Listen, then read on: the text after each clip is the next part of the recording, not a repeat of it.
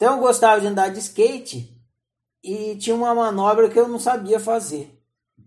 E um dia eu estava no metrô, eu estava esperando o ônibus no metrô e tinha uns bancos de concreto lá, isso em São Paulo, e tinha um rapaz andando de skate ali nos bancos de concreto do metrô.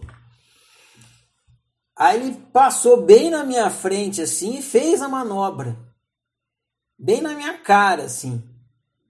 Bateu o skate no chão, deu dá uma, o skate dá um flip assim, ele caiu em cima do skate de novo, bem na minha frente assim. Ele fez com perfeição, parece que ele estava fazendo para aprender.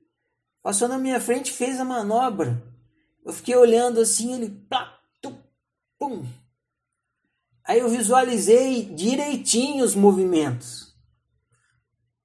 Aí eu imaginei eu fazendo aquele movimento igual ele tinha feito. Ficou de modelo na minha cabeça. Eu imaginei eu fazendo aquele movimento igual ele tinha feito. E aí eu cheguei em casa, pratiquei um pouco. Um, dois, três dias depois eu também estava fazendo a manobra. Por que, que eu nunca tinha feito a manobra? Porque eu não conseguia nem imaginar como é que fazia.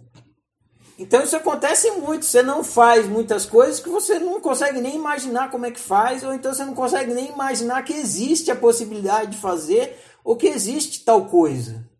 Por exemplo, ninguém imaginava que ia ter computador, ninguém imaginava que ia ter internet. Mas alguém imaginou. Alguém imaginou. Porque se não, não tivesse imaginado, a pessoa não ia ter como botar a, a imaginação em prática para realizar a coisa, igual estava realizando a manobra do skate.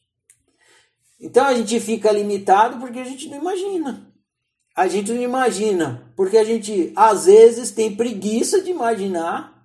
Muitas vezes a gente tem preguiça de imaginar, a gente pega uma coisa pronta, em vez de imaginar uma coisa nova, a gente pega os padrões, ah, os padrões que já existem, porque é mais fácil. Aquela história, é mais fácil você comprar feito do que fazer. Então você pega uma ideia pronta. Você pega a ideia pronta e segue na ideia pronta.